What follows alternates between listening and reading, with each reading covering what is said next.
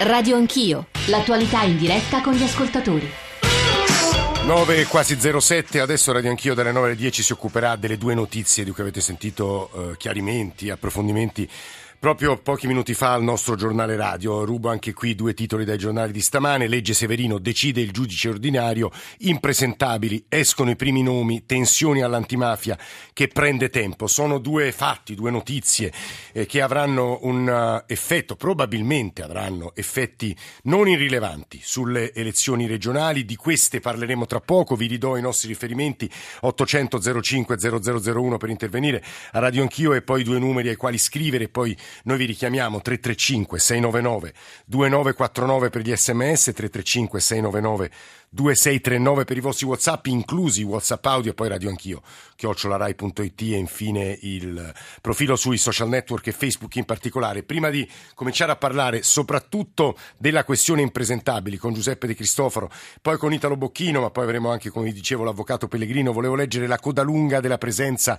di Roberto Fico nella prima mezz'ora di Radio Anch'io e quindi di riflessioni sul Movimento 5 Stelle. Luciano ci scrive su Facebook, si è riparlato della mancata occasione del Movimento di andare al governo governo perché ha rifiutato le proposte di Bersani, ma hanno invece dimostrato coerenza, proprio come è stato detto all'inizio del programma, evitare di mettersi insieme per una politica che è fare carriera e un centro-sinistra mascherato. Questo è lo scopo di una certa desueta retorica. Poi Anna Maria da Milano, ma come ci, ci si può fidare dei 5 Stelle? Grillo quando prende voti diventa un despota irrefrenabile, non sono dialoganti e in politica il dialogo è necessario. A me sembrano degli ottimi ragazzi pieni di buoni propositi, ma tenuti per i fili come burattini del grande vecchio urlante forse l'elemento più interessante che percorre il grosso dei messaggi che stiamo ricevendo è questa decisione, indecisione, insomma, eh, di eh, fare o non fare politica di alleanze e coalizioni. Sembra davvero il tema centrale di chi voglia insomma, parlare del Movimento 5 Stelle eh, stamane. Ma adesso vi dicevo il tema importantissimo, impresentabili. Anche qui, prima di dare la parola a Giuseppe De Cristofaro, riassumo per coloro che non conoscono nel dettaglio la vicenda. La Commissione parlamentare antimafia, che è presieduta, come sapete, da Rosi Bindi, ieri aveva annunciato l'elenco di coloro che contravvengono il codice deontologico di autoregolamentazione che è stato approvato dai partiti nel settembre del 2014. Che cosa prevede questo codice? La non candidabilità per chi è stato rinviato a giudizio per i reati di stampo mafioso, racket, usura, riciclaggio, traffico di esseri umani, traffico di rifiuti, ma non falso in bilancio. All'ultimo momento però è successo qualche cosa che ha costretto al rinvio, ma sono usciti anche dei leaks, cioè chiamiamoli così, delle indiscrezioni e quattro nomi sono finiti sui giornali. Giuseppe De Cristoforo, benvenuto, buongiorno. Buongiorno. Senatore Sell della Commissione Antimafia, che è successo ieri, De Cristoforo? Successo che c'è stata purtroppo un'occasione mancata, se la possiamo definire così. Um, se possiamo fare un passo indietro di un minuto, um, va detto questo anche per tutelare poi onestamente la serietà della Commissione Antimafia, che l'intento era meritorio, cioè l'intento di dar vita appunto a questo codice etico che è un passo in più rispetto alla legislazione vigente. Noi naturalmente abbiamo già la legge Severino che impedisce sì. la candidatura a chi è condannato in primo grado. La Commissione antimafia aveva sostanzialmente fatto sì che i partiti si dotassero di questo cosiddetto codice etico, cioè in presenza di reati di particolare gravità e quindi reati appunto di mafia, 416 bis sì. piuttosto che 416 ter, cioè voto di scambio politico mafioso, o anche reati spia, quelli che lei ha citato, racket, usure, riciclaggio, quelli che possono diciamo così, essere comunque connessi all'attività criminale, si diceva facciamo un passo avanti oltre la legge Severino, quindi non semplicemente la condanna ma anche un semplice rinvio a giudizio in presenza di un reato così grave determina il fatto che non per legge, ma per decisione dei partiti, quindi come se fosse una sorta di moral suasion, potremmo definirla così, eh, i partiti appunto evitano candidature di questo genere. E io penso che è una cosa molto giusta e molto condivisibile. E sarebbe stato appunto molto importante se la Commissione fosse riuscita a eh, determinare, a spiegare a tutti i cittadini, anche per un'operazione di trasparenza, eh, peraltro molto sentita oggi dall'elettorato, vista anche diciamo, il clima di, di sfiducia, di sì, che esiste inevitabilmente nel nostro paese, sarebbe stato ovviamente un elemento molto positivo. C'è stata una difficoltà e un ritardo, diciamo così, legato al fatto che eh, appunto in particolare alcune prefetture eh, della Campania non sono riuscite a mandare in tempo utile eh, la lista dei vari candidati alle elezioni per poi poterle farle esaminare dalle procure e quindi scoprire chi sono questi cosiddetti impresentabili e quindi il termine è slittato a venerdì. Naturalmente con tutto quello che perché ricordiamo De Cristoforo sono usciti solo quattro nomi, Fabio Ladisa, Giovanni Copertino, Massimiliano Oggiano e Enzo Palmisano chiarezza su questo perché è utile anche per chi ci ascolta. Sì. Sono scelti quattro nomi perché in particolare per le regioni, le altre, quelle diciamo del centro-nord, quelle le altre che vanno al voto, questo lavoro che è stato fatto ha dato un esito negativo. Bravissimo, questo diciamo agli ascoltatori. Le due regioni no, sono, eh, sono Puglia, e Campania. Ci sarebbero quattro nomi pugliesi e 13 campani ancora non noti. Ci sono ci sono. Mm. non sappiamo ancora il numero preciso dei nomi campani perché esattamente il, appunto, il ritardo della trasmissione di questi dati non ci ha ancora consentito di fare un lavoro finto sui nomi campani, quindi non sappiamo se sono 13, se sono 15, se sono 17 o se sono 11, questo non è ancora non è ancora sicuro. Certamente i quattro pugliesi invece sappiamo chi sono e, e, quindi ieri si era sostanzialmente deciso almeno di pubblicare questi, questi quattro pugliesi. Poi c'è stato anche un elemento sicuramente, sicuramente, non positivo in commissione, se c'è stata una cosiddetta fuga di notizie. Esatto, qualcuno ha mandato un sms ai giornalisti con i nomi dei quattro. Chi l'ha sì. fatto perché i nomi dei quattro sarebbero usciti comunque al termine della riunione della commissione, si era comunque deciso. E la Bindi si è arrabbiata nomi... moltissimo. Arrabbi- eh. Aveva ragione, mm. aveva ragione perché naturalmente Guardi, stiamo De parlando molto delicato. Se questo è il quadro, se questo è il quadro, lo dico al senatore eh, di SEL Giuseppe De Cristofaro, credo che l'analisi sia altrettanto importante e, e c'è con noi eh, Peter Gomez che saluto, direttore del Fatto Quotidiano.it. Gomez, buongiorno e benvenuto. E c'è Italo Bocchino. Italo Bocchino è una presenza, crediamo, importante stamattina perché è un politico che la Campania la conosce benissimo. Se non sbaglio, Bocchino lei è napoletano, no? Sì, giusto. Sì, sì, Italo Bocchino è stato vicepresidente di Future Libertà, ha avuto una lunga storia politica in Alleanza Nazionale, poi nel PDL, poi in Future Libertà con Gianfranco Fini, di cui è stato vicepresidente, adesso è direttore editoriale del Secolo d'Italia. Quello che stupisce è che sarebbero due, sono due, ce l'ha detto De Cristofaro, le eh, regioni in cui ci sarebbero, ci sono, anche qui forse il condizionale possiamo gettarlo dietro le spalle, impresentabili, 13 dei quali in Campania, cioè in un momento in cui noi veniamo da mesi, se non anni, di Italia anticasta, di Italia che vuole pulizia, di Italia che vuole, insomma, combatte battaglie per le liste pulite, i partiti stessi dovrebbero darsi delle regole, ecco, la campagna ricade negli eterni vizi, Bocchino. Ma a me sembra che quello che sta per uscire fuori dal lavoro dell'antimafia è conferma che poi in Campania il lupo perde il pelo ma non il vizio, nel senso che mentre prima potevi trovare degli impresentabili addirittura all'interno delle liste di alcuni partiti, quindi non facciamo di tutt'erba un fascio ovviamente. E adesso, visto il regolamento che si, era dato, si erano dati i partiti attraverso l'antimafia, visto che sono cambiati i tempi anche nel giudizio dell'opinione pubblica, vengono dirottati spesso questi candidati impresentabili, almeno nel caso della Campania, su liste civiche di supporto ai candidati. E quindi viene fuori che in una regione come, come questa eh, ci sono dei nomi oggettivamente quantomeno imbarazzanti che non dovrebbero stare in lista. Poi addirittura ogni tanto sentiamo eh, qualche leader di coalizione che dice non lo sapevo, questo purtroppo secondo la legge è possibile, cioè può accadere che eh, si trova un candidato impresentabile, un candidato alla presidenza della regione e si trovi nelle sue liste, nella sua coalizione un candidato o più candidati impresentabili senza saperlo, che nel momento in cui firma l'apparentamento, spesso l'apparentamento diciamo, Poi però Bocchino te lo ritrovi in maggioranza. Esatto, no, ma sono successi dei casi molto gravi, poi ti trovi delle persone in maggioranza che diciamo di solito non hanno una grande affidabilità rispetto al partito, alla coalizione, alla maggioranza o all'opposizione, gente che poi passa da un partito all'altro, cioè utilizza come un taxi una lista civica o una lista di partito per entrare in consiglio regionale e poi gioca in proprio, quindi è molto, molto pericolosa come operazione.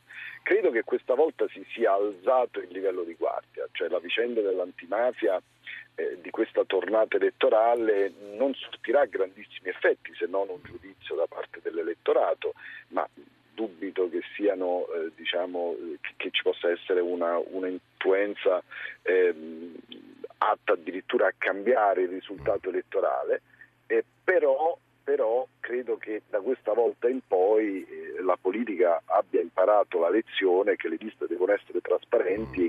Io sono stato dieci anni fa candidato contro Bassolino alla presidenza della regione Campania e voglio dire, allora non c'erano problemi di questo tipo, però, però eh, credo che oggi un candidato presidente, se, se, oggi mi ricapitasse, vorrei vedere le liste nome per nome e, prima ovviamente di firmare l'apparentamento.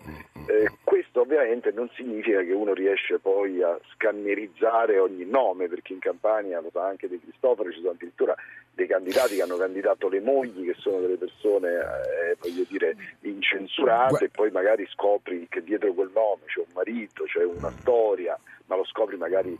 Italo Bocchino, qui è in gioco, ma lei lo sa meglio di me, anche una questione di garantismo. Lo dico perché Peter Gomez è con noi e poi abbiamo raggiunto anche Gianluigi Pellegrino, che è l'avvocato, l'ho presentato all'inizio della trasmissione del Movimento in difesa del cittadino, che ha fatto ricorso in Cassazione sulla questione della legge Severino. È stata anticipato sui giornali una sentenza importantissima che probabilmente sarà resa nota venerdì e sulla quale chiederemo un po' di di lumi all'avvocato Pellegrino. Prima però di sentire Peter Gomez e l'avvocato Pellegrino e lo stesso Italo eh, Bocchino, dicevo, provavo a introdurre il tema del garantismo. Lo dico perché Valeria Volatile ha intervistato l'ex sindaco di Castelvolturno, Antonio Scalzone, che dice delle cose interessanti. Radio Anch'io. È un'Italia strana perché da una parte la legge vi dice che sono presentabilissimo, dall'altra poi la Commissione parlamentare antimafia dice che non sono presentabili. Si difende così Antonio Scalzone fino ad alcuni giorni fa candidato in campagna nei popolari per l'Italia lista collegata a Caldoro.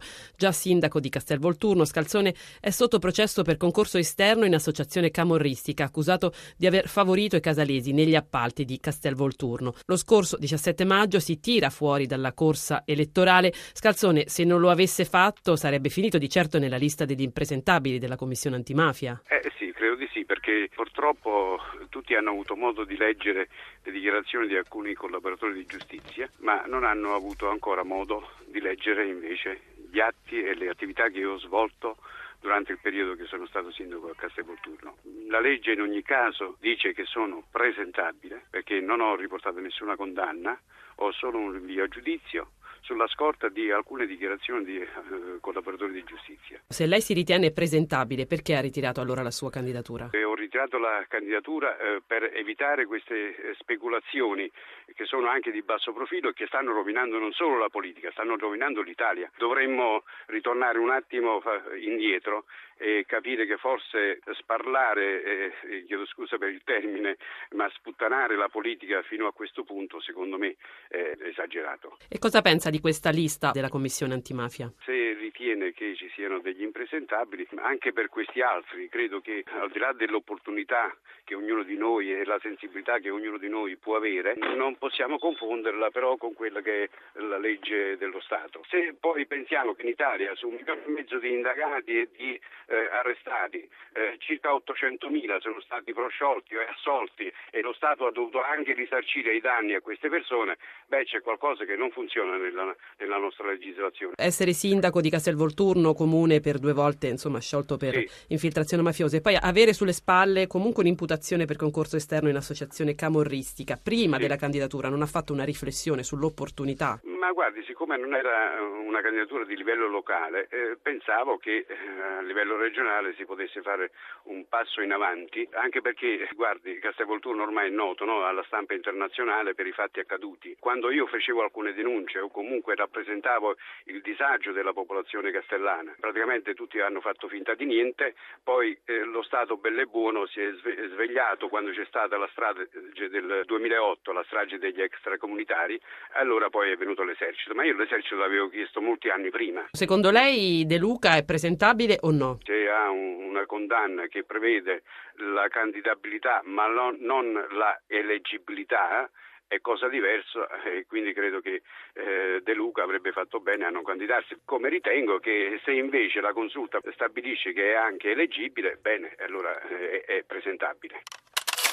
Sono le 9.21 su De Luca, adesso sentiremo eh, l'avvocato Pellegrino, Peter Gomez. Si difendono più o meno tutti come Antonio Scalzone stamane, se si leggono le interviste a Copertino, Giano, Palmisano e Ladisa, cioè i quattro che, nomi che ieri sono usciti dalla Commissione antimafia, più o meno tutti dicono vabbè, sono stato condannato in primo grado, hanno fatto ricorso, anzi alcuni sono stati assolti o archiviati, ma c'è stato ricorso, ci vuole il garantismo, altrimenti lui dice sputtaniamo con verbo e si scusa lui e mi scuso anch'io. Peter Gomez, la sua posizione.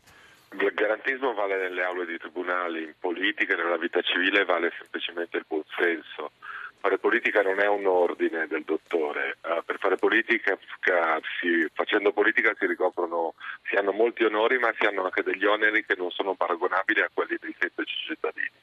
E allora se vale il buon senso, io sono una formazione politica, tra uno che ha un processo in corso e uno che non ce l'ha, candido quello che non ce l'ha perché se per caso quell'altro che ha il processo in corso poi viene candidato, si certifica che ho un amico della Camorra Dentro portato nelle istituzioni.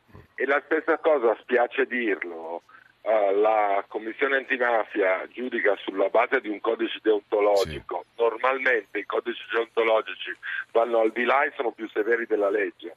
Siamo al paradosso, in questo codice deontologico, non colpa di tutti gli esponenti della commissione antimafia, non compaiono i reati contro la pubblica amministrazione.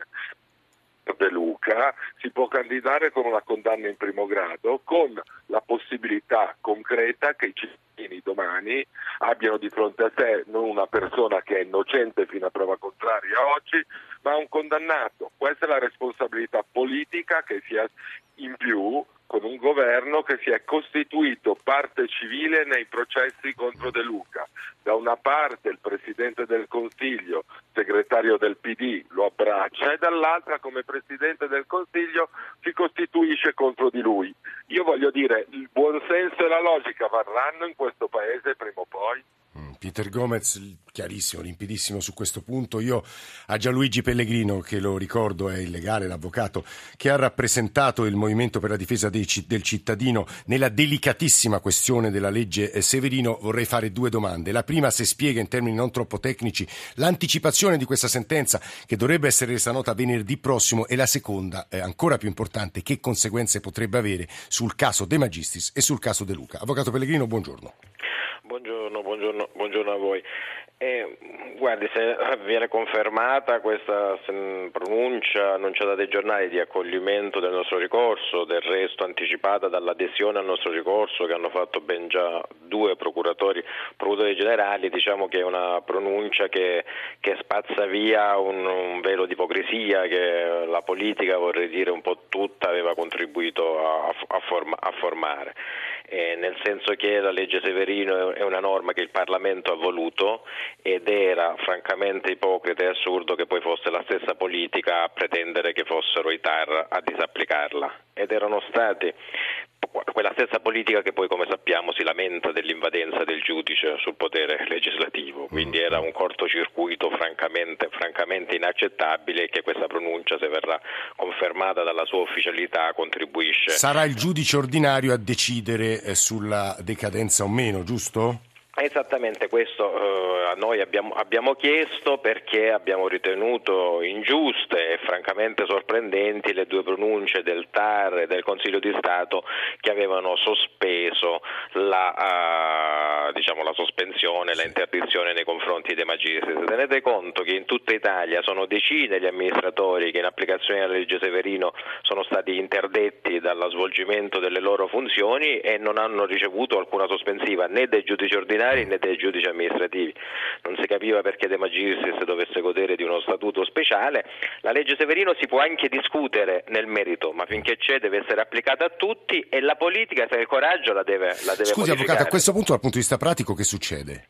A questo, a questo punto, sul versante diciamo, De Magistris, eh. una volta che verrà pubblicata una sentenza come quella che i giornali oggi, oggi annunciano, la, innanzitutto viene travolta la rimessione alla Corte Costituzionale perché perde di rilevanza in quel giudizio perché viene delegittimata diciamo, il potere del ah. giudice che l'ha, che l'ha, rimessa. Un secondo effetto è che il De Magistris vede decadere pure la sua sospensiva a meno che non riesce a ottenere un provvedimento uguale a quello che aveva ottenuto dal TAR anche dal giudice, ordinario, anche dal giudice ordinario entro 30 giorni, non solo chiederlo come dicono mm. erroneamente alcuni giornali oggi, ma chiederlo e ottenerlo entro, entro 30 giorni. Però in qualche modo De Magistris sta un po' più avanti De Luca perché una sospensiva bene o male, sia pure in modo sorprendente, l'ha ottenuta e quindi deve soltanto chiedere. Invece se De Luca viene eletto domenica sera? A questo punto lo scenario, lo scenario, cambia radicalmente perché l'affidamento che, che, si faceva, spero ma riposto, in un immediato intervento da parte, da parte del TAR non può più avere nessun tipo di cittadinanza. Dovrebbe rivolgersi, innanzitutto dovrebbe essere immediatamente sospeso da Renzi sì, senza ritardi. Aggi- aggiungete che lo statuto della Regione Campania prevede che il Presidente della Giunta può nominare la sua Giunta e il Vicepresidente soltanto dopo il primo Consiglio regionale di eh. insediamento e quindi è probabile che in quel momento non ci sarà nemmeno un Vicepresidente. Il che conferma francamente quanto sia stato assurdo ancora una volta che la politica da un lato approva una legge come la Severino e dall'altro candida uno che poi innesca questo caos istitu- istituzionale. Comunque sia, come effetto della sentenza non potrà rivolgersi al TAR, dovrebbe anche lui rivolgersi a un giudice ordinario e sperare che un giudice ordinario che ha una giurisprudenza molto più restrittiva in materia cautelare, invece già in sede cautelare rilevi l'incostituzionalità della norma e eh, in, mm, sospenda gli effetti di una legge che invece è esecutiva per tutti Guardi, i cittadini avvocato, nel ringraziarla, io in un minuto e mezzo chiedo a Italo Bocchino, napoletano, campano, ma un elettore campano Campano di fronte a questo caos, che stato d'animo può avere? Bocchino. Beh, intanto voglio dire, capisce il decadimento della politica a che punto è arrivato. Come diceva giustamente l'avvocato Pellegrino, l'assurdità sta nel fatto che la stessa persona che deve garantire l'applicazione della Severino, cioè la sospensione, che è Renzi, è il segretario del partito che decide di candidare De Luca ed è quello che si troverà mentre oggi fa campagna elettorale con De Luca, rischierebbe di trovarsi in caso di elezione di De Luca a doverlo sospendere la prossima settimana, paralizzando una delle regioni più grandi d'Italia. Cioè siamo veramente alla follia. Mentre prima c'era questa scusa, diceva vabbè tanto poi col TAR in tre giorni eh, adesso è caduta anche quella. Qui adesso con il giudice civile chiedere una sospensiva al giudice civile, i tempi sono lunghi, non si insedierà praticamente il, la, la, giunta e la Campania chissà per quanto tempo in caso di vittoria di De Luca eh, resterebbe senza e anche la stessa Napoli adesso è più debole è, con dei magistrati e lo stesso poi può valere si può trovare anche senza sindaco la città a un certo mm. punto. Allora non si può in, un, in una realtà come, come, Napoli e la Campania far sì che i cittadini stanno senza sindaco e senza eh, giunta regionale e presidente della regione per errori fatti dalla mm. politica. Sì, Poi tutto... ragione Gomez sul fatto, per carità, il garantismo, tutti devono essere garantiti mm. fino al terzo grado di giudizio, ma garantiti come cittadini, non garantiti come esponenti politici. Lì esiste un altro codice che è il codice dell'opportunità eh, politica. Questo, Bocchino, io la fermo con un po' di sconforto dopo avervi ascoltato. Italo Bocchino, Peter Gomez, Gianluigi, Gianluigi Pellegrino, grazie davvero per essere stati con noi. 335 699 2949, ripartiremo da voi ascoltatori, questo è il numero per gli sms, 335 699 2639 per eh, gli whatsapp.